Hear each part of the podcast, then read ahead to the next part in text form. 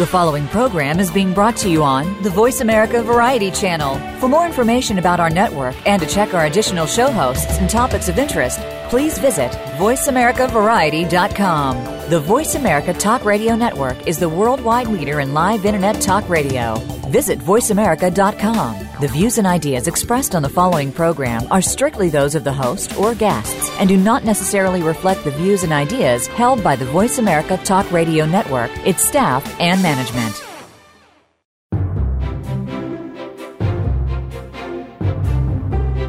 We all know the damage that fires are capable of. What we don't always understand is the cause, behavior, and what to do in the aftermath of a fire. Today, you'll understand these aspects just a little bit more. Welcome to Speaking of Fire with Mike Schlattman and Donna Ingram. We will give you tips on fire prevention, how to deal with insurance matters, and more.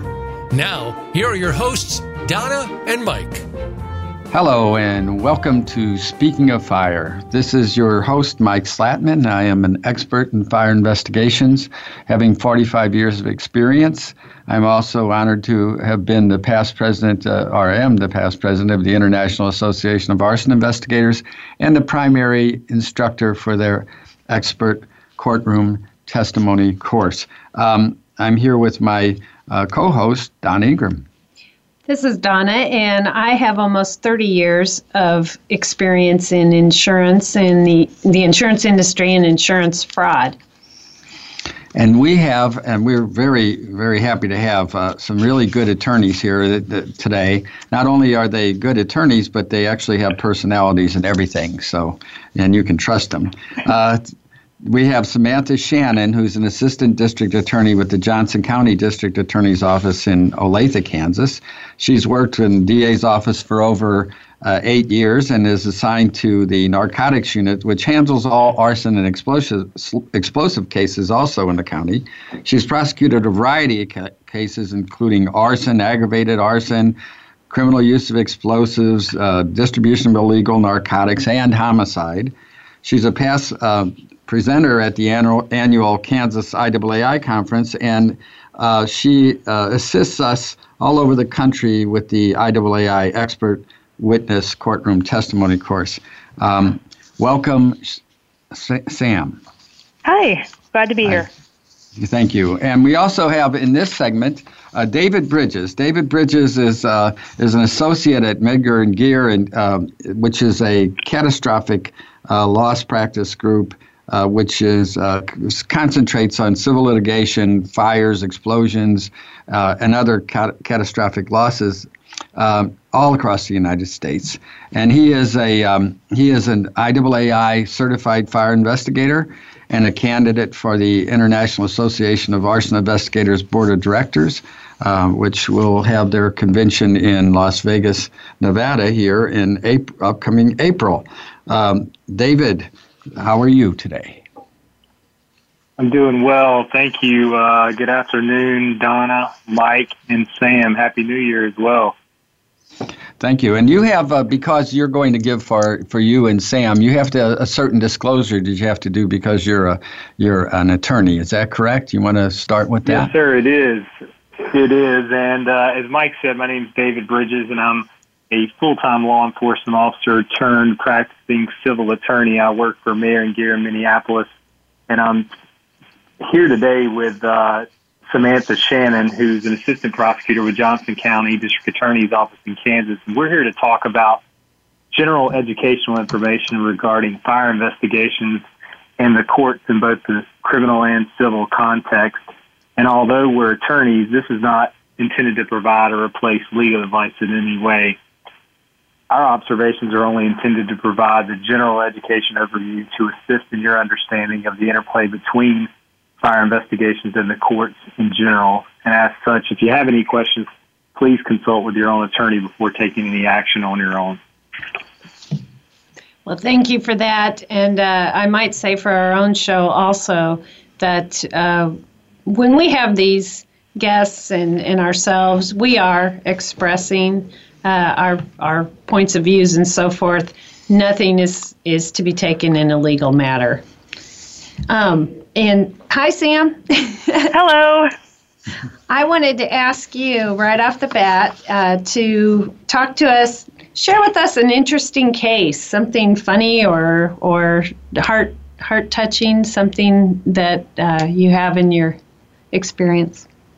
Sure. About um, about three years ago, I had a case where an individual had set his house on fire uh, to lure emergency responders so he could ambush them. You know, a lot of our fires are uh, financially motivated or maybe revenge against some sort of domestic issue, but but this was an ambush. He was an anti-government type, and this was going to be a sort of suicide by cop uh, kind of situation. It was a difficult case. The initial investigation didn't go quite as I would have liked it to go. Um, they forgot to collect some of the physical evidence, like a, a gas can sitting in the living room. And the fire itself didn't give us a lot uh, to work with, but the firearms around the house, uh, certainly gave us a different picture. And then we had audio from the first responders that captured the three gunshots um, to help us piece the case together. Then, using DNA and ballistics, we were able to match um, the spent shell casings with the gun that the individual had been holding. So we, we get ready for jury trial the first day. We're all dressed up. We're ready to go. The jury's ready. And we're getting ready to walk out, and the defendant collapses. And I thought, this might be the quickest guilty verdict I've, I've ever accomplished. No. and the irony was is that the first responders who came to run the medical call were the same fire department that he had tried to kill. So they certainly knew who he was, uh, and he wasn't too happy to see them even a second time. Um, but he, he didn't he didn't pass away that day, and we did try him on a different day. The jury found him guilty of attempted first degree murder and arson, and he's currently serving uh, 15 years in the Department of Corrections. So it was a case that had a lot of kind of twists and turns and some really ironic moments, but uh, it was it was a lot of fun to prosecute. Well, wow. All I can say to that is wow. And uh, kudos to the the fire department for you know taking care of him, even knowing that he had done that. That speaks a lot to the profession. It, it really th- did. Yes, and thank you so much for what you do. Also. Absolutely. Well, and I have a question for you, Sam. You you presented a lot of uh, uh, different types of cases. I know that. When it comes to fire cases, um, what do you think? Um, what do you think your biggest challenge is in in uh, in in these fire cases? Sure, I think you know a lot of times fire guys are really great at fire investigation. It's what they know. And it's what they do every day. But what what you guys need for a fire investigation and what I need to present a case to a jury are a lot of different uh, a lot of different things. So getting them to build a case that can be presentable and tie up loose ends um, that go beyond just origin and cause are, are sometimes a challenge. Well, I can imagine, and and that's why. Well, that's why you've been assisting us with these uh, expert witness uh, courses, correct? Because you want to teach these uh, witnesses how exactly how to present their cases, correct? Oh, absolutely. And I mean, there's nothing like the hot seat. And I have seen more than one person uh, be on the other side of, of you, Mike, cross-examining them and, and needling them in depositions. And it's, it's a unique experience for sure. Uh, David, you've you've been in both public and private. Uh, what's your perspective on how t- the two areas differ and how they're similar? Well, you know, I, I think there is obviously a lot of uh, difference. That, uh, you know, at the forefront, uh, civil and criminal. I mean, obviously, in the civil sector, you are looking at a party who feels that they've been harmed in a way, and they're bringing uh, a suit against another uh, party in that in that in that way, and they're seeking, you know, of course, monetary relief or other equitable relief. And in the criminal court system, you're looking at uh, the government uh, or you know the state uh, or the federal government who's bringing a, a claim against a person who has violated uh, the law. And of course, obvious uh, with that comes a different uh, standard of proof. And in the civil side, you you're looking to prove something uh, on the preponderance of the evidence, and uh, criminal side, you're looking at it's got to be proven beyond a reasonable doubt.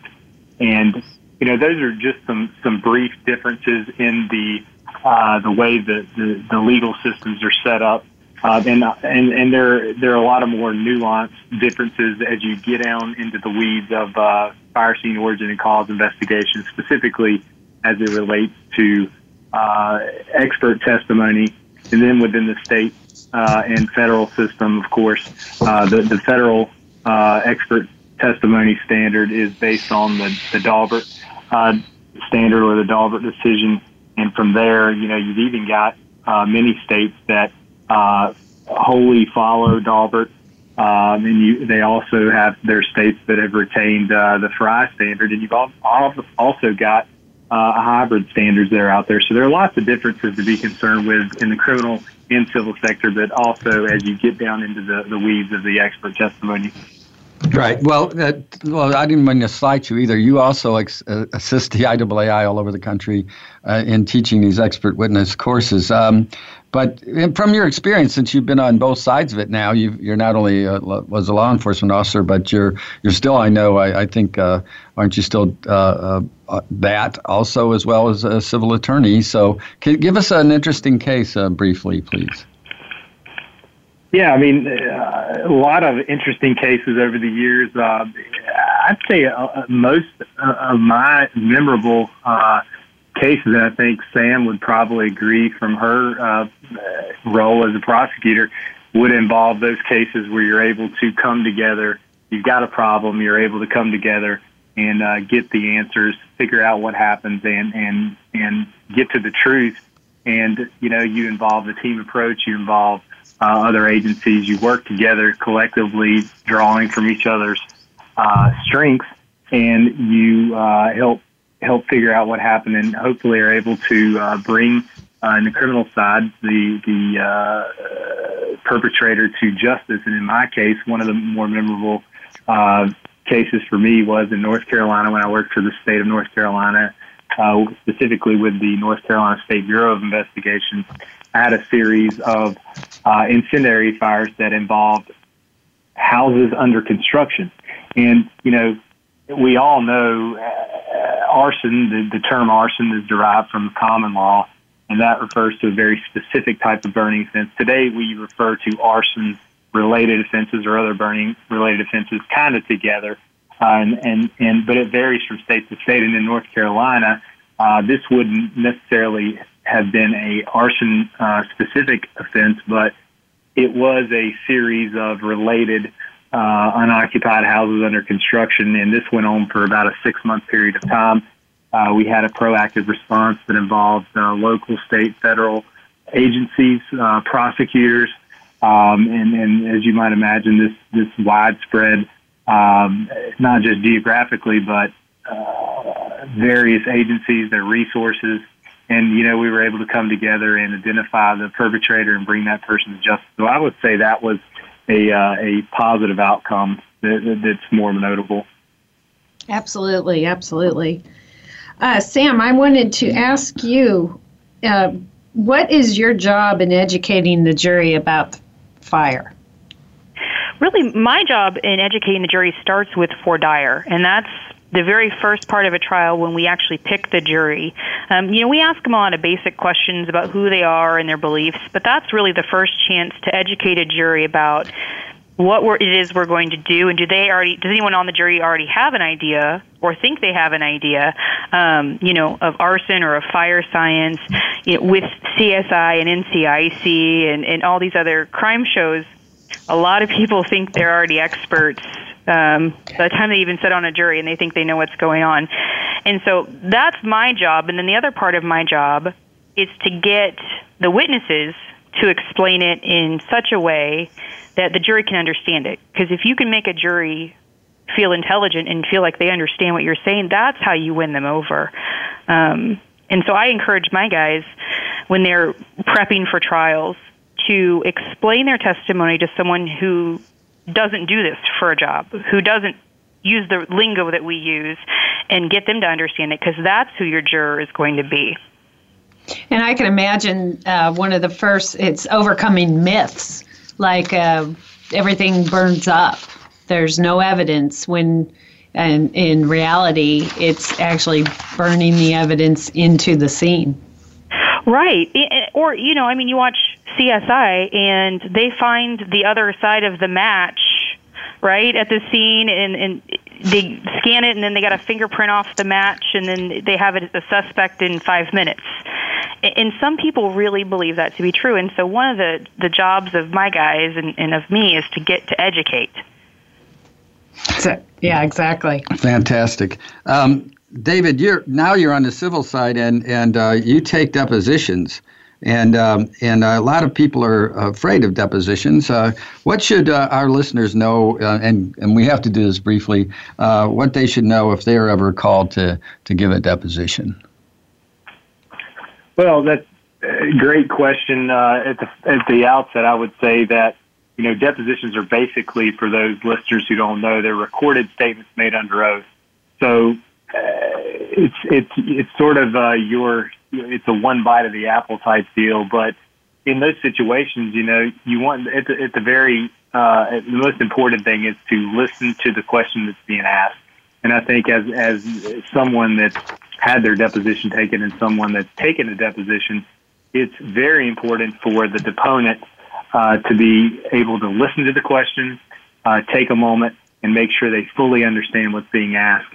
Uh, take another moment and make sure they can formulate in their head what they want to say that's that's responsive because there's a different it's different to uh, to give an answer that is responsive versus giving an answer that is responsive and then includes a lot of other irrelevant or unasked information. And so formulate in your head what's important that's responsive and then to make sure that they articulate it in a way that makes sense and uh, nothing more. So I think that would be a a takeaway for those people who uh, who want to know about deposition. Well, you know, um, I always tell the, my uh, students in the expert witness thing is uh, listen to the question, think, answer, and shut up, because that's that's the way. If you start enlarging on it, you're in trouble. Sam, what's your take on on uh, on expert witnesses um, uh, and their um, and, and we only got a minute left, so. Sure. Well, I mean, you're what you just said. Listen, answer, and shut up. I can't tell you how many times someone's given me a good answer on the stand, and I think yes mentally, and then they keep talking, and I think no, just, just please stop, please stop talking. Um, so yes, be. I can ask you another question. David can ask you another question. I'll ask more. Trust me, we both like to talk. It'll be fine. But um, and sell yourself. I think that's the other thing I would I would tell the listeners is know your CV, know your qualifications if you don't believe in you, no one else is going to.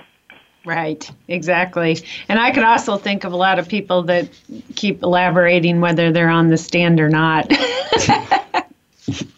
Well, she looked at me when I she did. said that. yes, I mean I didn't I want to say Mike, but watching, uh, sorry. yes, and uh, and David. Well, uh, David and I have a nice little uh, uh, thing that we go back and forth, particularly when we're around uh, Sam. Um, they, they call us the Bickersons. I think that's what they call us anyway. Um, I want to thank uh, both of you guys for being here. Uh, I hope that people enjoyed it as much as we did, our listeners. Um, Sam, you're, keep keep on with your continued success. You're a wonderful prosecutor. Keep putting them away, please. And, Will um, do. And uh, and David yeah, now that you've went over to the dark side of, uh, of, of, the law, you're a, a, civil attorney.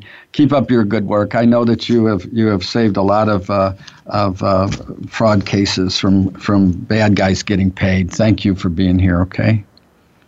Thank you for having me, uh, Mike, Donna, Sam. It was a pleasure, and uh, look forward to talking with you soon. Thank you very much. Now um, we're going to have a break. Uh, when we come back, we're going to talk to Mark Scheer of uh, Scheer and Zehnder in uh, in in Washington State. He's a, a well recognized civil attorney, and we appreciate uh, him being with us too. Please come back to Speaking of Fire.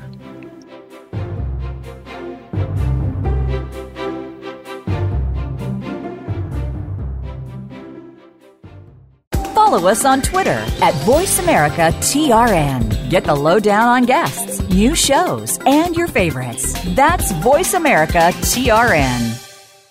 Fire Consulting International provides consulting and expert fire origin and cause investigations. Our experienced, certified fire investigators have specialized skills to meet litigation requirements We also provide peer review of reports for other investigative firms to assure they meet NFPA guidelines and ASTM standards. Educational classes and CEU classes are also provided. For professional investigations, contact Fire Consulting International at fcifire.com or call 913 262 5200. FireAnalysis.net offers cutting edge, comprehensive programs unique to the insurance industry. Our vendor vetting assures regulatory compliance with the Sarbanes Oxley Act, NFPA guidelines, and ASTM standards. We ensure that investigators' reports are in compliance with those standards. We also offer comprehensive programs to assure compliance with your company guidelines. Please contact fireanalysis.net. That's fireanalysis.net. Find out what's happening on the Voice America Talk Radio Network by keeping up with us on Twitter. You can find us at Voice America TRN.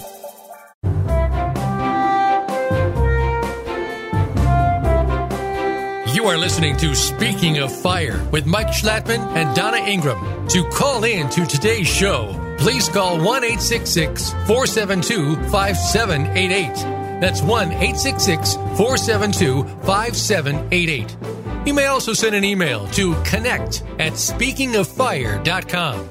Now, back to this week's program. Welcome back to Speaking of Fire. Thanks for listening. Yes, and uh, we have, we're honored to have uh, a very uh, great uh, attorney uh, from, from the state of uh, Washington. Mr. Scheer uh, is Mark Scheer. Uh, from Scheer and Zehnder, and he is a um, has a thriving practice uh, that that focuses on uh, complex commercial litigation. He's admitted to the state and and federal bar and has and the Supreme Court, U.S. Supreme Court. Um, he's he's tried cases on property insurance, bad faith, uh, subrogation, personal injury, cr- criminal prosecution, products uh, liability cases, wrongful death, and uh, and he speaks regularly to numerous international and national conferences and has appeared on uh, ABC's uh, Good Morning America. Uh, he's also uh, he was admitted to the to the Washington bar in 1987, and also uh, has uh, admitted to practice in Oregon, Idaho, and Alaska. Um, Mr. Scheer, thank you for being here. Thank you, Michael, and hello, Donna. Thank you so much for having me on your show. Well, you're welcome, sir. I, I wanted to know um, how is it? Uh, you're a civil attorney, uh, and you I know you have all these areas of practice. Um, how did you first get involved in, in, in fire cases? Oh, that's a good question, actually, and I kind of hate to date myself, but I got to make one correction. Uh, um, uh, yeah, I am the founding partner of the Scheer Law Group, but I was actually admitted in Washington in 1986, and then Alaska was 1987, and I can't even remember when Oregon and Idaho when I got admitted to those jurisdictions. But I've had the great good fortune over my career to be um, involved in just all kinds and varieties and numbers of different types of fire and also explosion cases. I, I kind of lump those two together very frequently. They're they're uh, sometimes uh, there's some crossover, um, and I guess basically how I became involved in that to begin with, Michael was. I had a um, a boss who was an amazing trial attorney himself, uh, Michael Runyon, and uh, he did some firework and also was retained uh, counsel for a national company uh, that had some uh, products. They they manufactured products like consumer products. Um, and there were from time to time allegations or claims that, that maybe that consumer product had started a fire. So they would hire us to assist in uh, giving them advice on, uh, from a legal point of view, on how to respond to the claim, uh, the investigation of it, uh, and then, of course, either trial or a mediation or settlement, something like that, if it, if it was something that we deemed that maybe there was some exposure that we should be paying on the claim for. Uh, that's part of it, but there's so many different aspects that fires kind of come into contact with civil courts. Um, so I don't know. Hopefully that answers your question.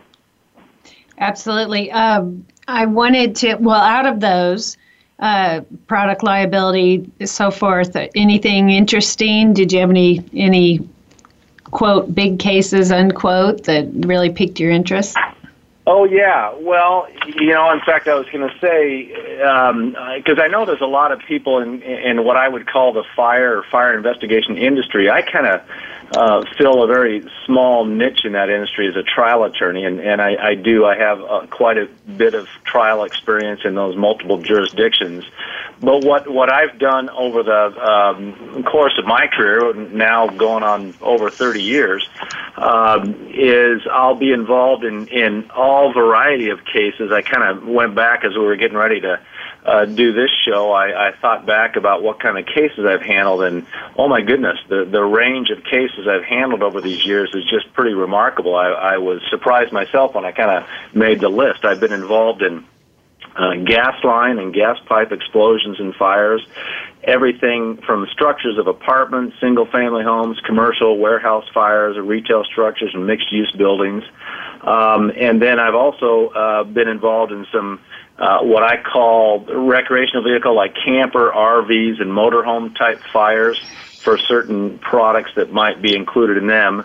And then consumer product cases, um, oh my goodness, I've, I've handled all variety of different kind of consumer product, almost anything that is energized from a space heater to a an um, hair dryer to a, a curling iron to a copy maker anything that plugs into a wall can at some point be accused of being the cause of a fire sometimes that might be the case, sometimes not, but I get involved in, in those types of matters. And then one particularly interesting one, and it's kind of unusual, so I kind of picked it as, as a favorite over the 30 years. Many years ago, I handled a, a, a shipboard fire up in Seward, Alaska, and it was quite a, a remote location. Um, of course, every place in Alaska is quite a ways from the lower 48. Uh, but in that case, in particular, that was uh, one one of uh, uh of a few that I've handled that were investigated by the NTSB, the National Transportation Safety Board.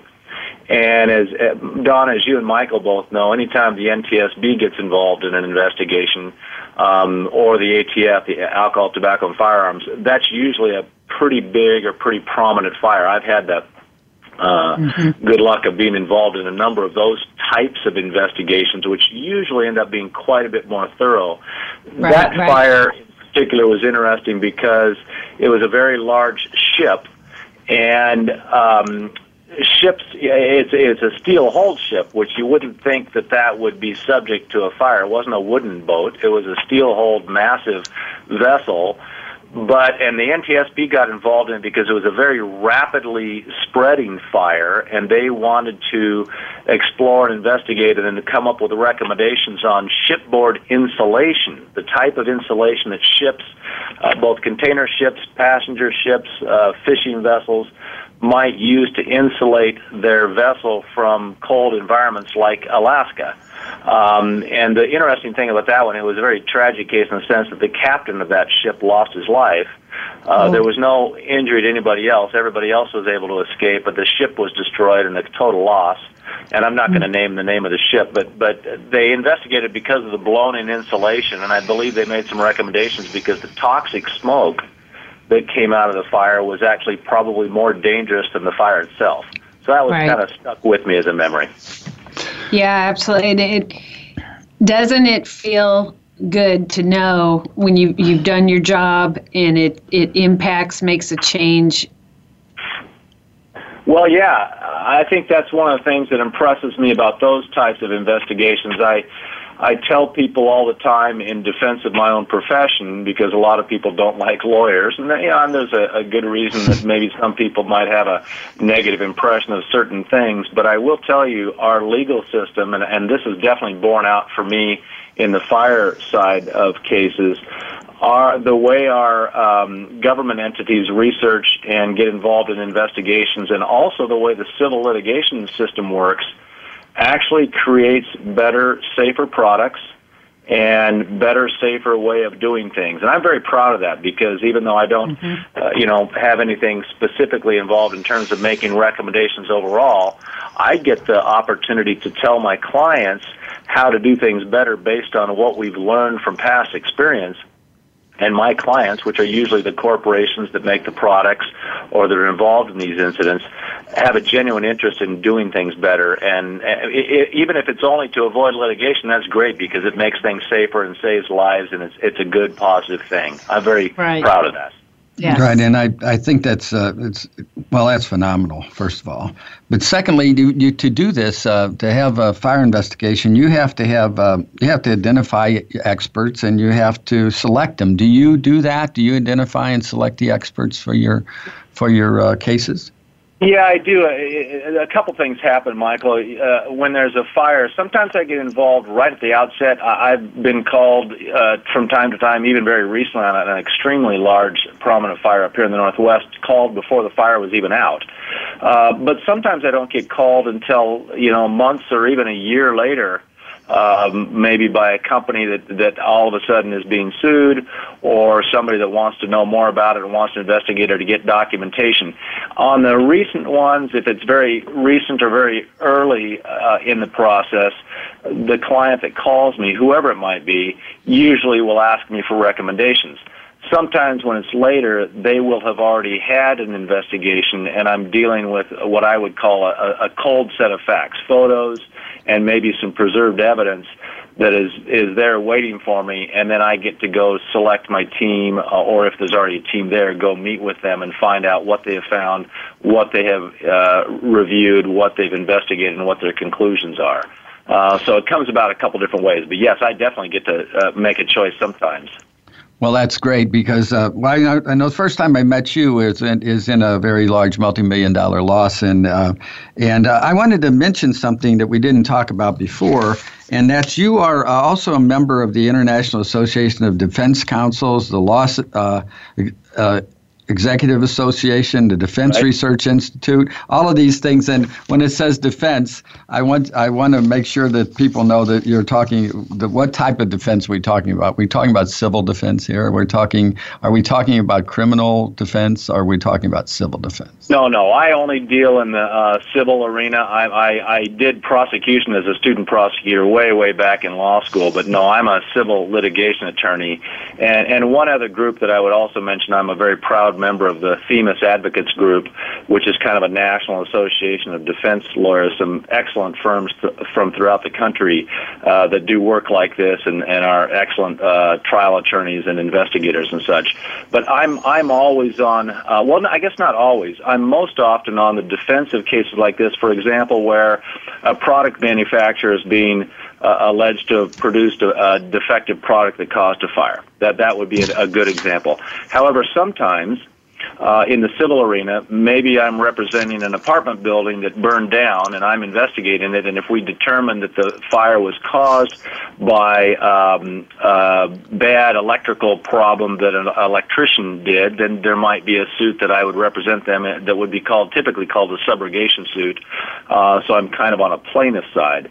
Uh, uh the other one, and this is an unusual one, you, you might be surprised by this, but I've actually handled some professional liability defense cases involving fire That's typically involving architectural issues, uh, very frequently issues related to draft stopping or, or uh, fire safing issues and design of buildings where there might be an allegation that the fire shouldn't have spread or shouldn't have gone as rapidly or caused as much damage because of some of defect like that.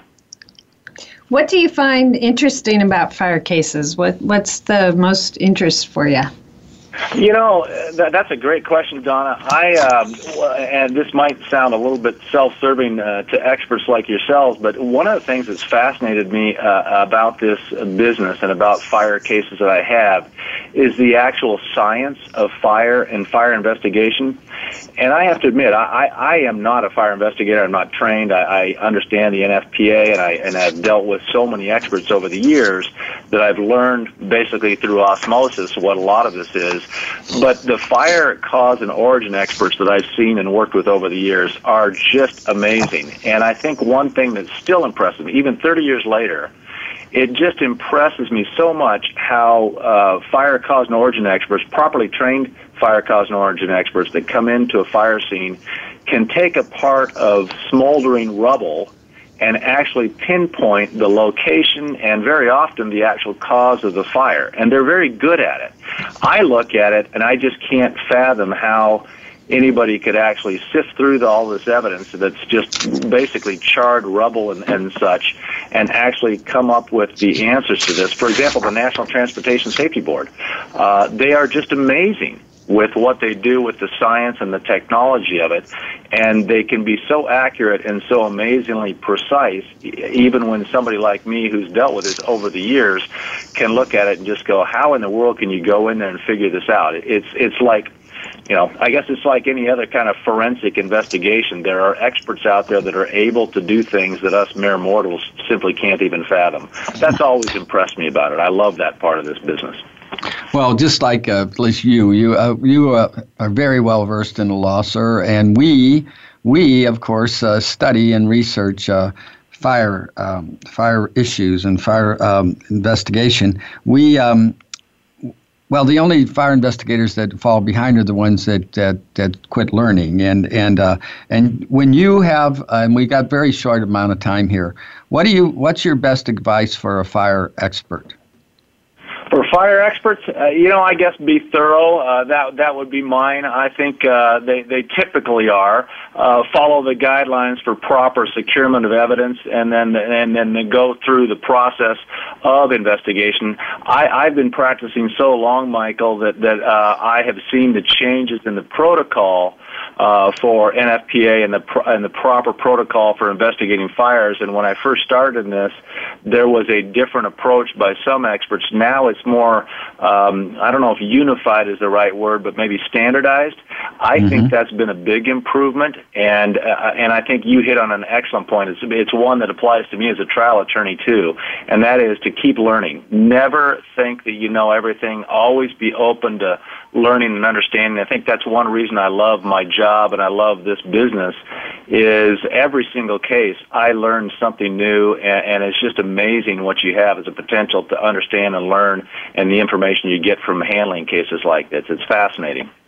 It's exactly right. We had a guest a couple of weeks ago that said uh, exactly that it's not so much uh, that that we've made mistakes; it's that we're learning we're learning yeah. new things. The science is the same. Everything is the same. Fire is the same. It's just we're we're learning. No, and, and every case is unique too. I think that's the other aspect of it. There's not there's not a single uh, you know from case to case or fire to fire. There's never one that's exactly the same. You learn one from one uh, instance, and then you take your learning and you expand on it and grow on it.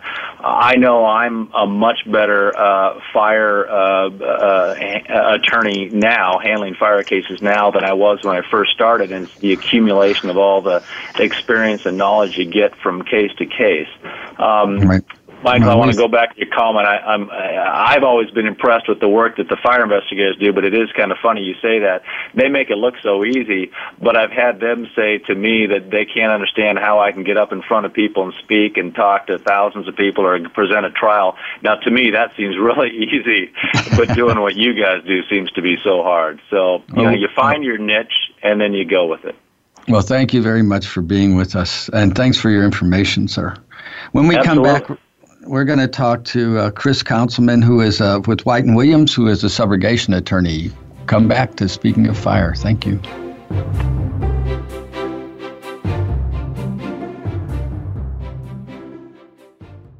Follow us on Twitter at VoiceAmericaTRN. Get the lowdown on guests, new shows, and your favorites. That's VoiceAmericaTRN. Fire Consulting International provides consulting and expert fire origin and cause investigations. Our experienced, certified fire investigators have specialized skills to meet litigation requirements.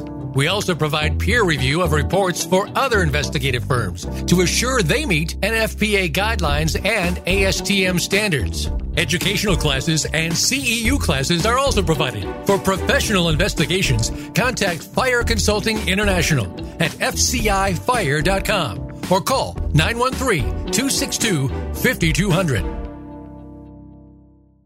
FireAnalysis.net offers cutting edge, comprehensive programs unique to the insurance industry.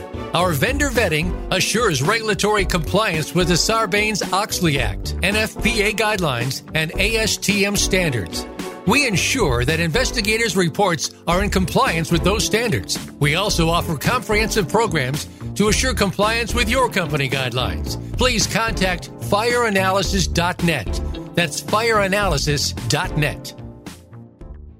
Find out what's happening on the Voice America Talk Radio Network by keeping up with us on Twitter. You can find us at Voice America TRN.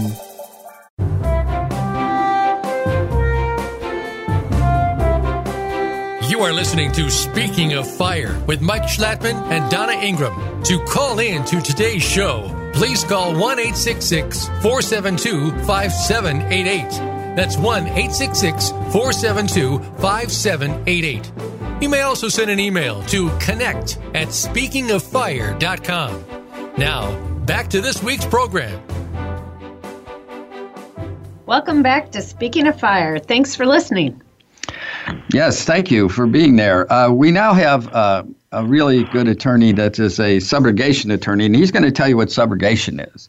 Uh, this is uh, Chris Conzelman, and he has uh, uh, been a partner for of a 33 lawyer subrogation department law firm called White and Williams LLP, and he started his career in 1990.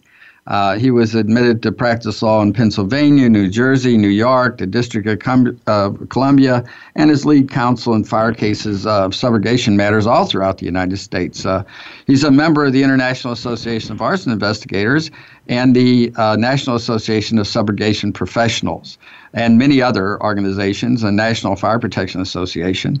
Uh, his practice is focused on investigating and litigating fire losses for insurance carriers, and he's frequently a lecturer on the uh, property subrogation related t- uh, uh, topics. He's going to be at the International Association of Arson Investigators uh, International Training Center and be presenting there. So you'll see him if you go. And uh, um, and he's active. Uh, he's is also this is really great. He's also a firefighter, a fire officer, and a fire instructor. Chris, welcome to Speaking of Fire. So thanks for having me, Michael and Donna.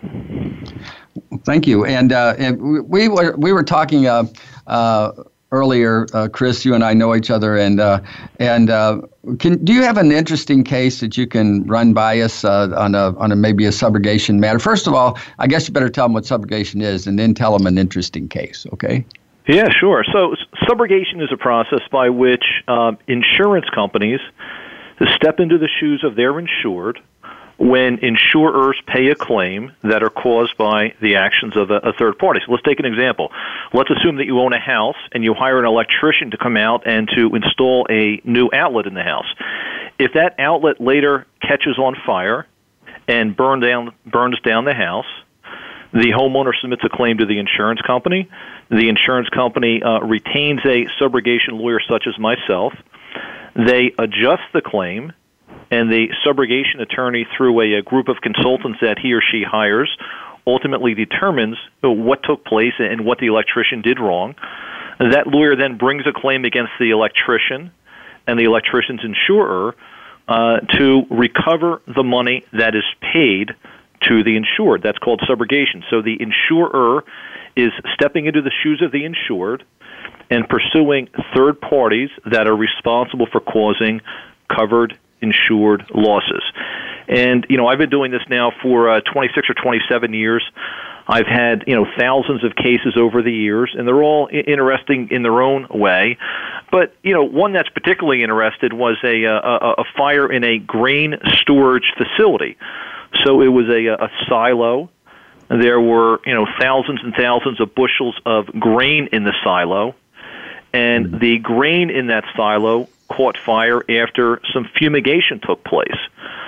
So that claim hmm. presented a lot of interesting issues because during the suppression process, the fire department needed to, you know, in essence, you know, bash holes through the silo to let the grain out.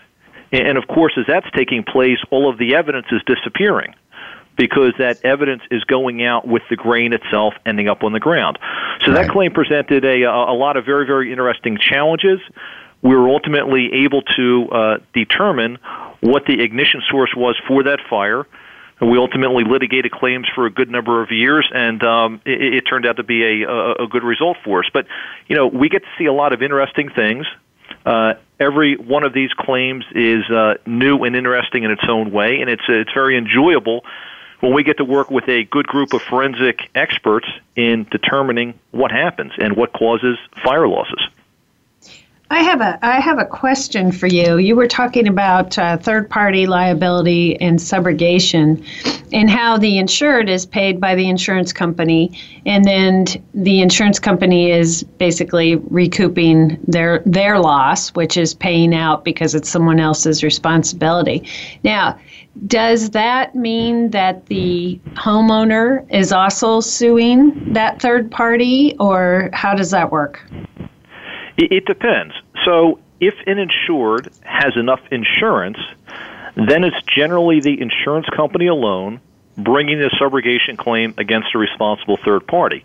If the insured, for some reason, is underinsured, they didn't carry enough insurance, oftentimes they will work with us and we will bring a single lawsuit which includes both the insured and the uninsured losses. So what we do uh, before we file a complaint is we evaluate what was the true legally recoverable loss, what uh, did the insurance company pay to the insured, and then we make the decision whether or not there was a compensable uninsured loss that the insured wants us to pursue.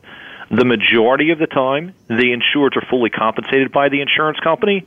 Every now and then, we do run into the situation where there's insufficient coverage. And in those cases, we do sometimes team up with the insured and bring a single action against the responsible party to recover not only the insured losses, but the uninsured losses as well. So, uh, and just for further clarification, so if, if that's the case and the insured is uh, compensated, it, whether it be because they were insured properly or if they were uninsured, they're not going to have an opportunity to file a separate lawsuit. Correct. So if they didn't suffer okay. any uninsured losses, generally speaking, the claim is then brought in the name of the subrogating insurer um, as subrogee of the insured. Every now and then we run into situations where during fires people get injured uh, or killed for that matter. And in that situation, we're oftentimes working in conjunction with personal injury lawyers that the insured may have hired to represent their interest. It, it then becomes a joint effort we generally share consultants in those types of situations, and we generally litigate the cases collectively with the subrogation lawyer handling the insured claims and the personal injury lawyer obviously handling the personal injury claims. Right, and, and uh, well, like wrongful death, right? Is that correct? Wrongful death. Correct. Sure. Correct. Yes. Yeah. And uh, okay, so so you guys with with subrogation, you guys actually benefit society because uh, uh, you have you found that you identify products that are dangerous that cause uh, um, cause fires and, and get them recalled that way? Well, yeah, it's both products and activity, right? So we're generally the front line um, in terms of seeing what is taking place out there in terms of trends. So we may have uh, certain products that we consistently see at the area of fire origin and we oftentimes can develop or see the trends that are taking place. So if we have a good number of fires that are, we'll say, in the basement, uh, in the area of a humidifier or a dehumidifier, we then kind of evaluate and say, look, is there a product defect on a wide scale that needs to be addressed? And in those situations, we're putting the product manufacturers on notice of potential claims. They're beginning to realize that they may have a bigger uh, recall issue or societal issue, and ultimately, or what happens sometimes, is that those products then do get recalled. So again, it's it's us on the front line identifying these potential problems, advising the manufacturers of the potential problems, and then letting the manufacturers do what they need to do to make sure that if there is in fact a defect, those products are taken out of circulation and, and don't cause any additional harm or damage. If uh, if there is a, a say a singular type incident where uh, someone is or are thought to be liable, a third party, and the insurance company, which happens, it, it's not going to be worth pursuing because it's a small loss. You know, let's say it's a it's it, it's a small amount. It's not a total burn of the house or so forth. Uh, is is the insured at that point they can pursue a lawsuit, or is that something the insurance company will still help with? Well, so if an insured suffers a relatively small loss and they're fully compensated by the insurance company, the, the insurance company needs to make the decision on whether they want to proceed with litigation or formally asserting a claim. And, and part of that is kind of a cost benefit analysis because let's assume we have a, a, a $10,000 you know, kitchen fire. Um, the insurance company has to be careful with sending a lot of consultants out to the site because the consultants obviously you know charge for their time they, they get paid for their time and, and at some point the cost of investigating may exceed what the likely recovery may be so it's really a policy decision that the insurance companies have to make how large is the loss how much will it cost to investigate the loss and does it make sense to spend the money to investigate the loss given the size. And in some of these fires, you can size them up relatively quickly. And you can say, geez, there is probably some subrogation potential here, and it may be worthwhile hiring the consultants and going out there and doing the forensic investigation. On other fires, you know relatively early on that there's not going to be any third party liability, and you just let it go. The claim adjustment process runs its course, the insured gets paid by the insurance company, and the claim just gets closed, and everybody moves on to the next one. I, I, am a little partial to I, coming out of the insurance industry myself for a large carrier, and subrogation is fascinating to me. So just to, that's why I, I, kept elaborating. Yeah, and uh, well, I wanted to ask you. You you've got a very got good firm that's well known, White and Williams, uh, um, for subrogation matters. Uh, what's your percentage? I mean, do do they uh, do they mostly settle, or do you have to go to litigation? We've only got one minute, though. I'm sorry. Yeah, so the vast majority of claims that get filed do settle because it costs a lot of money to litigate these claims through conclusions. So we're generally dealing with very experienced lawyers on the other side. Experienced lawyers can size these cases up relatively quickly and you know make the decision as to what a jury is likely to do. So we will bring the claims, we'll take some discovery, we'll exchange expert reports, all the lawyers involved will kind of size up the claims. We can all value the claims, and if the plaintiff's lawyer agrees with the defense lawyer on the value of the claim, that claim's going to get resolved. Every now and then, there's a significant difference between how the plaintiff values the claim and how the defense values the claim, and oftentimes those cases go to trial, but that's truly the exception to the rule. The vast, vast majority of these cases do get resolved before trial. Well, thank you very much for that. And thank you for all your good information, uh, Chris. Uh, I'm looking forward to seeing you at the ITC. Um, and so uh, now we're going to have to close. So um, next week we're going to have uh, the International Association of Arson Investigators uh, management team, the president, the first vice president, the second vice president, that's George Cotting, Scott Bennett, and Bumper Moylan, plus the CFI committee chair, um, Rod Pevito, and, uh, and Gary West, a uh, um, a fire marshal from Tennessee. Uh, please uh, join us for Groups That Fight Arson next week. See you next week.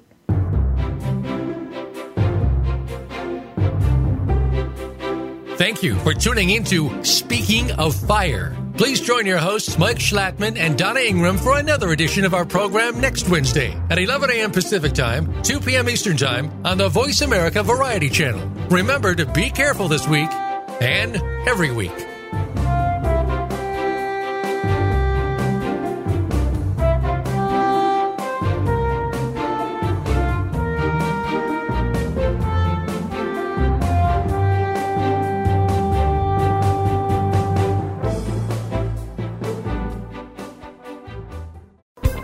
Thanks again for listening to the preceding program brought to you on the Voice America Variety Channel. For more information about our network and to check out additional show hosts and topics of interest, please visit VoiceAmericaVariety.com. The Voice America Talk Radio Network is the worldwide leader in live Internet talk radio. Visit VoiceAmerica.com. The views and ideas expressed on the preceding program are strictly those of the host or guests and do not necessarily reflect the views and ideas held by the Voice America Talk Radio Network, its staff, and management.